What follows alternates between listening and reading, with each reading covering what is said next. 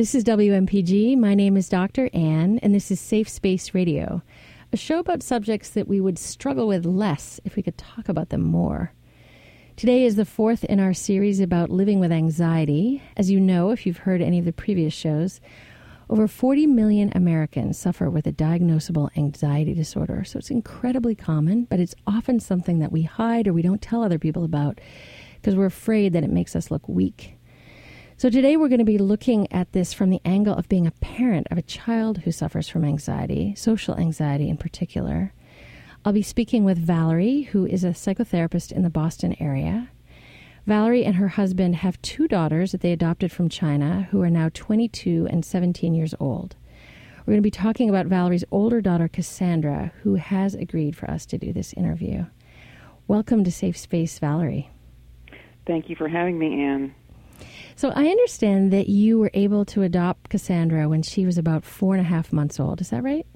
That's right. So you come back to the States with this baby that you'd waited for for a long time, I'm imagining. Do you feel like she was anxious from the beginning, or is it something that developed later? Anxious wouldn't have been a word that I would have used to describe her at that time. Um, I spent a lot of time alone with her, so it was hard to see any anxiety. She was very bonded with me immediately and uh, it was a, it was we were in love. You know, it was a, a love affair, the two of us. Where I started to see something shifting was when she would be in the presence of other children and be expected to perform in some way. She would just completely shut down again. And I could feel this feeling like, come on, Cassandra, can't you be like the other kids? And that energy would get picked up by her, I'm sure. And I, there, it felt like there was something wrong with her. And I today, now today, when I say that word, I really hate using that word because it's been very shaming. Right, but at the time you noticed a, a difference. She seemed different than the other kids. Yes, I also knew she was really smart. She started talking really young, very early. Her language, she was incredibly articulate. So I, I was confused. I was like, huh? But you know, if somehow if the smart part of her could take over, then she would be able to be like the other kids. I mean, it was, was wasn't logical at all, but. Right, but this is such a, a common theme in this series, but with anxiety in general, is the the kind of disconnect between the, the mind, the intellectual understanding, and anxiety that they have really seemingly no relationship to each other. That you can't yes. kind of talk yourself down rationally. Exactly. Which is so exactly. humbling. So humbling. Yeah. Yeah, so and plus she seemed eh, I mean with the development of language I'm imagining with a child one thinks of that as a social ability. Mm-hmm. And so I can imagine that you were thinking, "What you're so verbal, why can't you connect with other kids more easily?" Yeah. Yeah. And you know, I would try to organize play. I'll never forget uh uh her one of her birthday parties. I think she was like 5 or 6 something like that. And so the kids come over and at that age the mothers are still sticking around she freaked out after about five minutes. She's like, "I want them to all go home now, mom," and but not loud, just to me in the kitchen. She pulled me in the kitchen. She's crying and crying, and I had a part that was angry at her, like, "Why can't you? There's only five kids. They're all your friends." And she actually went up to her room and shut the door, and the party went on. She didn't even come down for her birthday cake. And she stayed up in her room for probably another hour, and then the parents realized she wasn't coming down, and they left I never had another birthday party for her again after that. I realized it was not. She was miserable.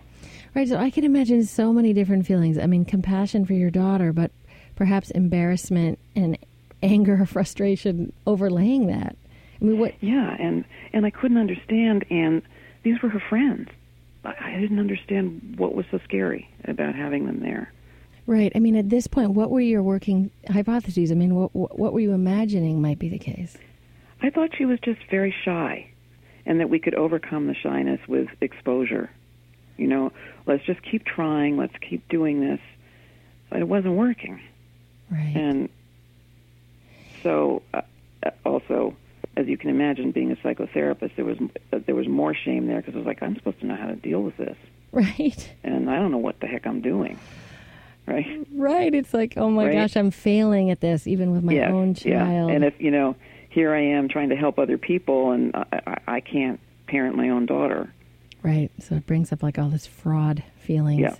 Exactly. Yes. And did it make you want to hide it? Like, did it make you more hesitant? For years, for years, I wanted to hide it. And, and what would happen is we would go out less and less socially because uh, she's very good at, at at covering up when she's feeling anxious. In fact, she said to me the other day, to have anybody know that I'm feeling out of control in my body is absolutely terrifying. So she's really, really good at covering it up. But I, as her mother, started to learn. I could tell the signs. I could see when her body would tighten. I, I knew, uh, you know, and I, I didn't know what was wrong, but I knew something was wrong. To this day, she's 22. She still lives at home with us, and there are times when I will say to myself, "Okay, Valerie, what are you doing wrong? You're doing something wrong." You know, the cognitive behavioral approach is exposure, exposure, exposure. You got to kick her out. You got to push her into the world. And I have learned by by lots of bad experiences with her, where I made a lot of mistakes. That that's not the right thing to do. It's such an interesting dilemma because one of the themes that's been emerging in this series is when and I've until now I've only been talking to the person who suffers directly with the anxiety. And mm-hmm. what the people have been telling me is that the temptation to avoid the fearful experience is so enormous, but that actually, you know, it tends to make it worse. And that what they've each had to do in their own therapy is to kind of go and face the dragon, as it were, go go do the yeah. thing that's the hardest to do, and that they then get some sense of mastery. But as a parent, it's it's very different if you if you choose that and force your kid to do it. It's totally different than if your child is choosing to face her own dragon. Because mm-hmm. I'm mm-hmm. imagining mm-hmm. if you're forcing her to go face some feared experience, it actually only makes her feel helpless and almost sort of abandoned by the person she's you know would trust to help her. So it doesn't have the same exactly. redemptive.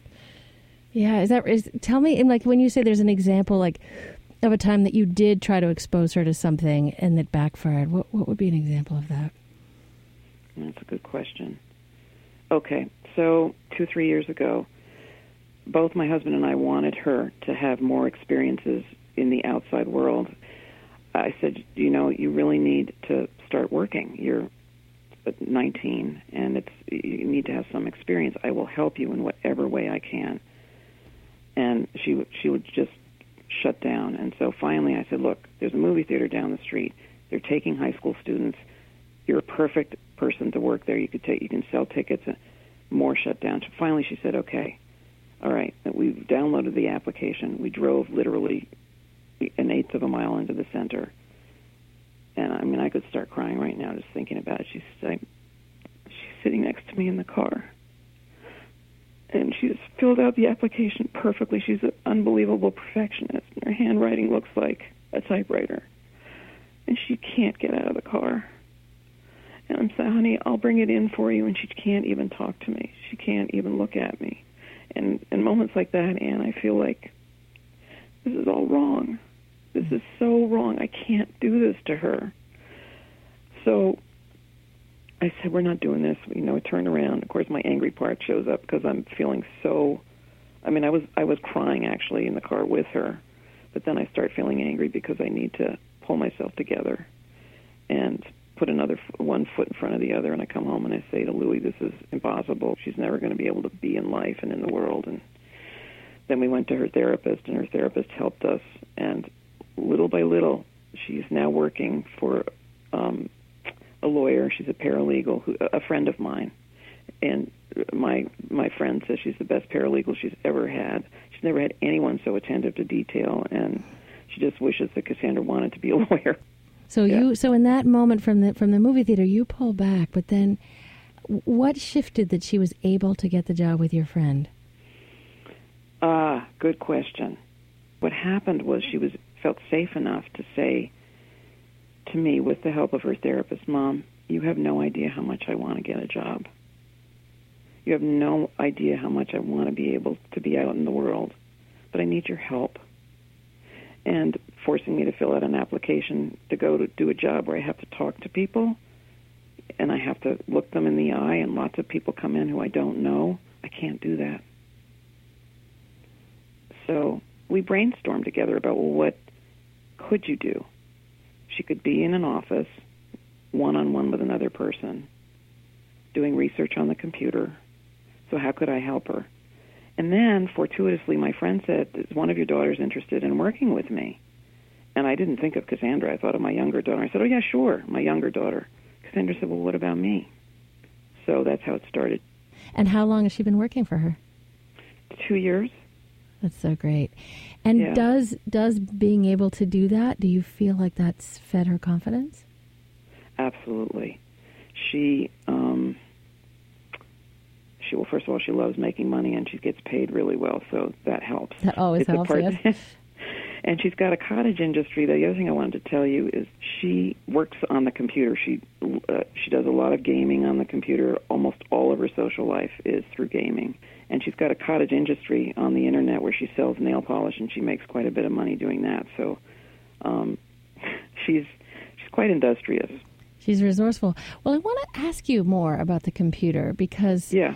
so the whole social world of the computer, does that trigger her anxiety as well or is that different?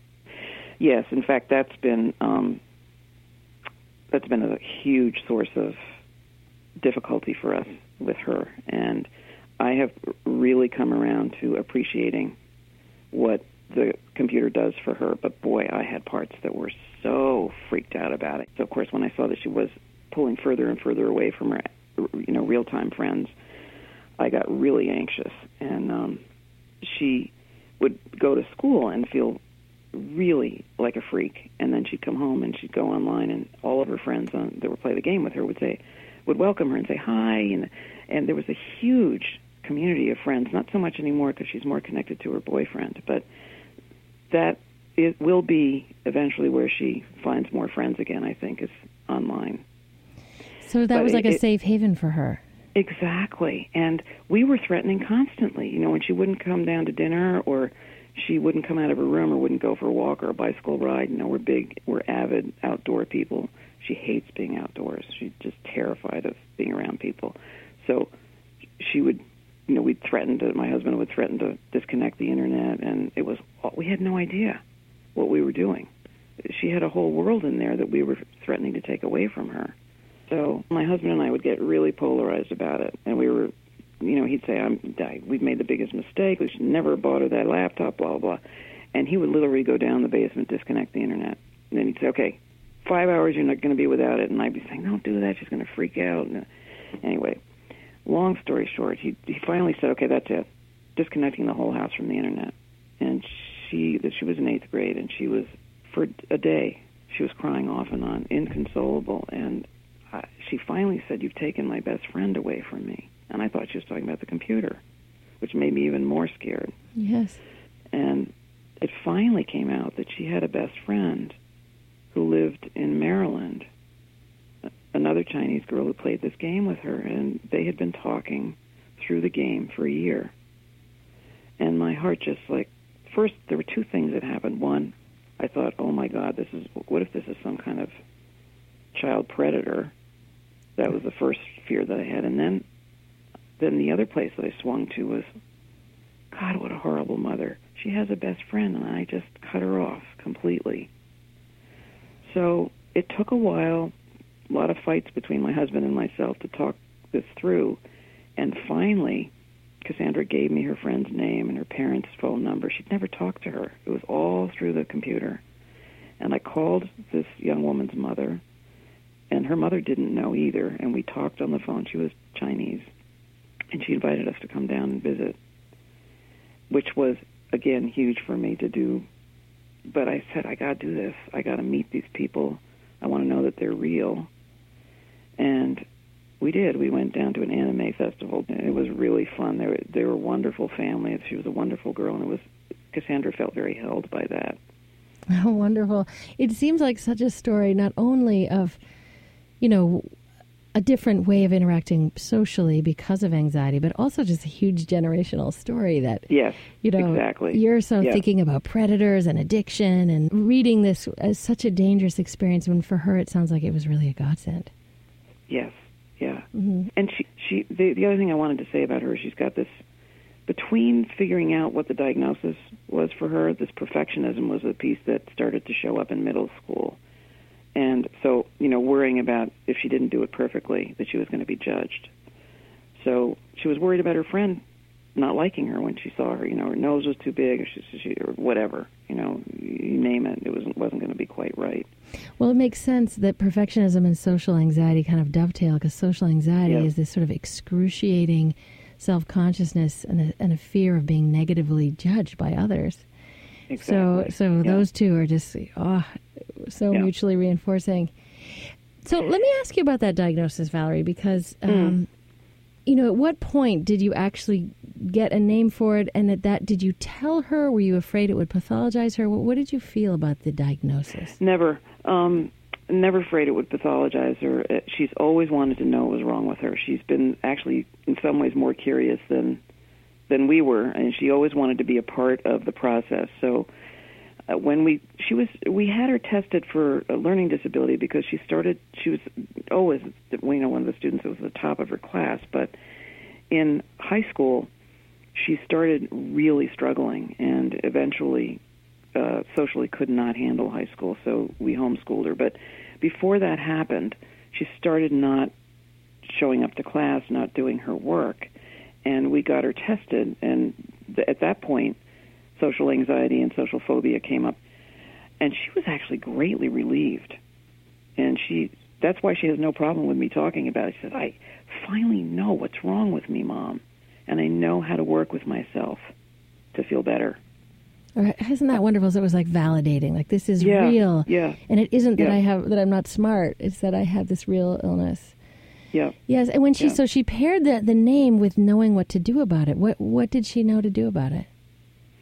Well, for example, she got she really advocates for herself at school. She goes to the disability office. She has accommodations to type on the computer to do her tests, and she has extra time because she's such a perfectionist that she needs more time.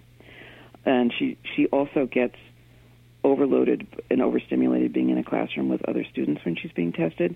So she goes to the disability office and they give her a room to to, to do the testing by herself. No shame about it. She advocates for herself. I don't have to do any of this for her. She makes all the arrangements for herself. Isn't that wonderful? So a one-on-one conversation sounds like it's okay. It's more like in Yep. a group. Yep. Yeah. yeah. The other thing that I wanted to mention, and that, and I want to make sure I get it in the conversation, is my anxiety in reaction to her anxiety. I think that's really important Yeah, as a tell me. parent. Well, I can feel my, you know, in my chest. I start to feel like I'm not breathing down in my belly, and I start to get a little cryptic with her. She gets short with me, and and we're not connecting. It, it's and I'm off in some la la land in my anxiety, and, and it feels awful. And what do you? How do you understand? S- Is there a specific sense of it? Like, oh, I'm bad for hurting her, or like, well, how does it take shape? I get very wooden, like uh, there's no affection in my voice. I, I in in and I start to try to control the conversation and her, and I'm trying to control my own anxiety because I think what's going. That's a really interesting question. I'm not sure what's going on. My heart rate starts to go up, and I have to breathe deeply and try to calm my and center myself before I respond to her because if I respond to her out of my own anxiety, they're off. Our anxiety's off having a party together. Does that make any sense? Yes, it does. Um, but I can imagine. I mean, you've had to witness her be so painfully anxious on so many different Mhm. occasions hmm that it would make sense to me that you'd be afraid that, like, oh my God, here we go again. I mean, almost like a sort of slightly PTSD type thing in you because you've had to witness her torture. That, Totally. that for I mean, a parent, it- you can't yeah. hardly bear to see your child suffer. Yes, and then uh, thank you for saying that because it does feel like a, a, form of PTSD, and and then I actually know that I start to try to. well, I mean, I could give you reams of examples, but we don't go to people's houses for dinner with our kids. We don't go to parties with our kids. We won't ask people over for dinner and ask her to come downstairs, and that's gone on for a long time. Right. So, a couple other questions I want to ask you before we have to stop. One is um, so you're a psychotherapist, you're an extremely resourceful person, you're clearly a very invested mother. What are some of the things that you tried to do to help Cassandra that ultimately Hmm. really did not help her? Well, lots of things. The first one was that she had sensory integration therapy, and that that really helped her focus a bit more, and you know, moving the right and left sides of her body really helped her feel a bit less anxious. That was when she was about seven or eight, and then she. And so let me just her- pause. So that's a therapy that's really involved in, in working through the body to help. Yes, yes, and and she was she had a lot. Well, she has a lot of issues around food and um, certain textures that bother her. Being touched bothers her, and so they diagnosed her with a sensory issue.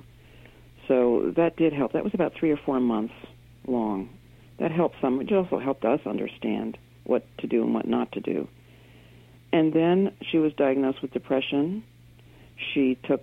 Uh, we tried antidepressants. She doesn't like taking medication at all. She's very clear about that. But she did try. I have to give her that. And when she was diagnosed with ADD, she also was given some stimulants, which she didn't like taking.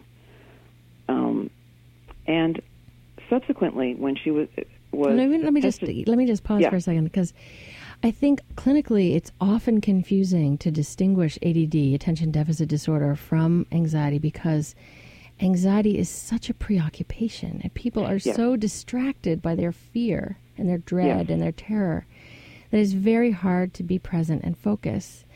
And often kids are misdiagnosed with ADD when in fact it's anxiety. And of course, Ritalin makes anxiety worse. right. So it sounds like that's what happened to you guys. Exactly. The second time, it was more thorough, the testing, and they said they didn't think she had ADD. They thought it was an anxiety disorder, which, on the one hand, was a relief. But then I thought, well, now there's no medication because uh, she she really didn't doesn't want to take anxiety medication. Uh, She's that makes her feel more out of control to take medication. So Yes, because you're make sense? spacey. Yes, it does, because you feel Yeah. spacey and a little out of it, and that's scary. Well, it's more no, it's not that. It's more she wants to know what's happening in her body and she wants to be organic. She doesn't want chemicals in her body. I can appreciate that. Yeah. My experience clinically is that what I'm prescribing for someone, the people that it's hardest to prescribe for are the people with severe anxiety because they're so afraid of the pill. And the- the, trust it takes to actually ingest something that's going to affect your mind Mhm. so Mhm. powerful. Yeah. Yeah. Okay, so so so sensory integration therapy helped a little. Misdiagnosis didn't help. Medication was not very helpful. What else? Um, let's see what else. We went through probably five or six therapists. And then she did do a cognitive behavioral therapy. And why uh, don't you for- explain what that is? So that's where she was slowly exposed to situations that were scary to her, that she couldn't tolerate. And it worked a little bit. So the idea is that the more she avoids something she's scared of, the more that part of her then thinks, well, if I avoid it, then I'm okay. So there's more and more in the world that she she avoids. Right. So, in the cognitive behavioral therapy that she had for two years with a specialist who was training and working with anxiety, she actually did help her learn how to take the bus to school, which was great. But getting any better in terms of social stuff with people, the cognitive behavioral therapy only made it worse because her therapist would say, Well, now I want you to try to be in the company of other people, maybe talk to someone at school and make friends with them. Well, that only made her feel terrible because she can't do that. Right. So it sounds like it That- feels like a prescription for torture. Yeah, Yeah. exactly, exactly. Without Yeah. it sounds like any redemptive outcome in your case. Yeah. Yeah. Or that the shame that comes out of feeling anxious, that somehow an anxious person can fix it easily. Um, just uh, get over it. You know, it's it, it's not that scary. It, uh, that really upsets me. You know, if, if Cassandra could have gotten over it, believe me, she would have been the first person to do it. It feels like it's in some ways a, a stance that's based in so much ignorance about how powerful anxiety really is. Right, right. And, and you know what, Anne? You know, part of me feels really terrible that I didn't understand that for so many years. There was a part of me that wanted her to just get over it. Well, of course. Yeah. How could you not have part of you wanted that, right? Yeah, yeah. And blamed myself, you know, that, that I was causing this. Yeah. There's no way to be a mother without blaming yourself for something. Yeah.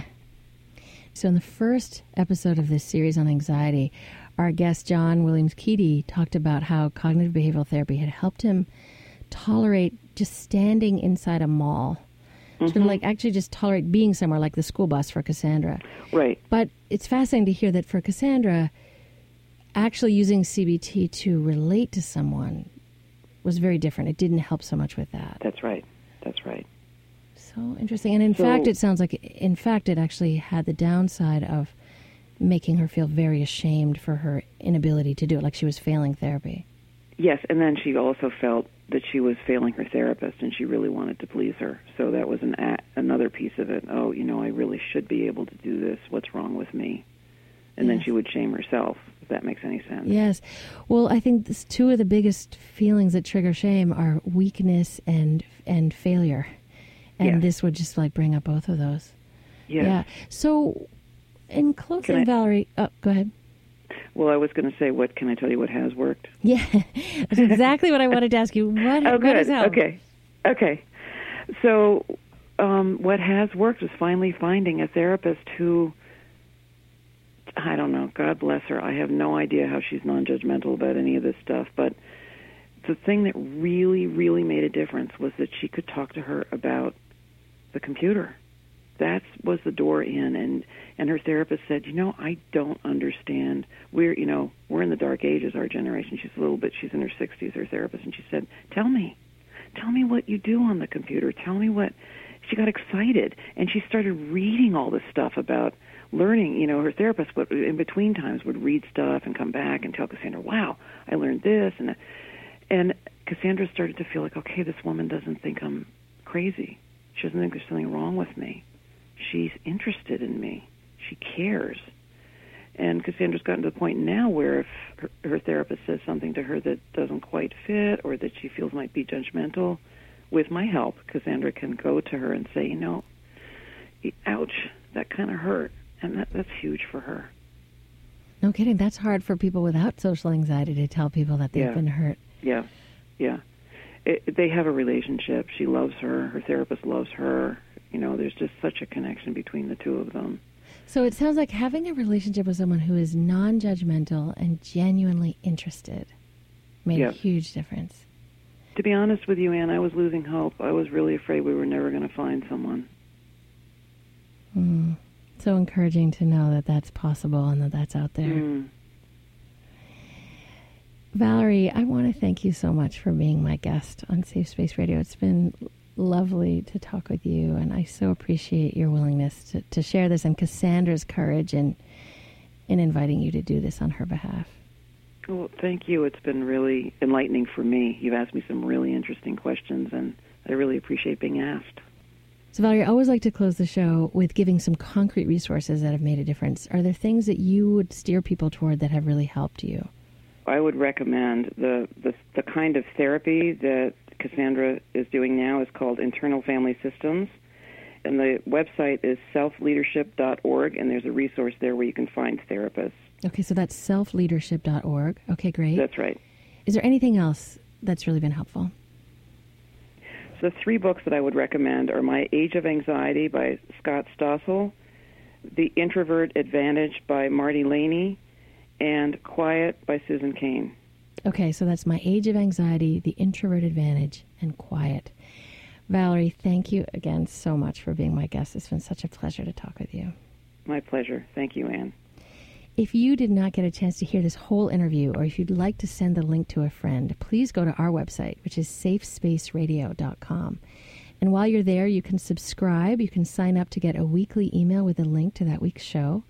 You can also download any of the episodes to your smartphone so you can listen to them in the car for your morning commute. And you can like us through Facebook or download us through iTunes. My thanks today to Gabe Graben for producing the show and to Jim Russell for being our consultant. Coming up next is Speak Freely.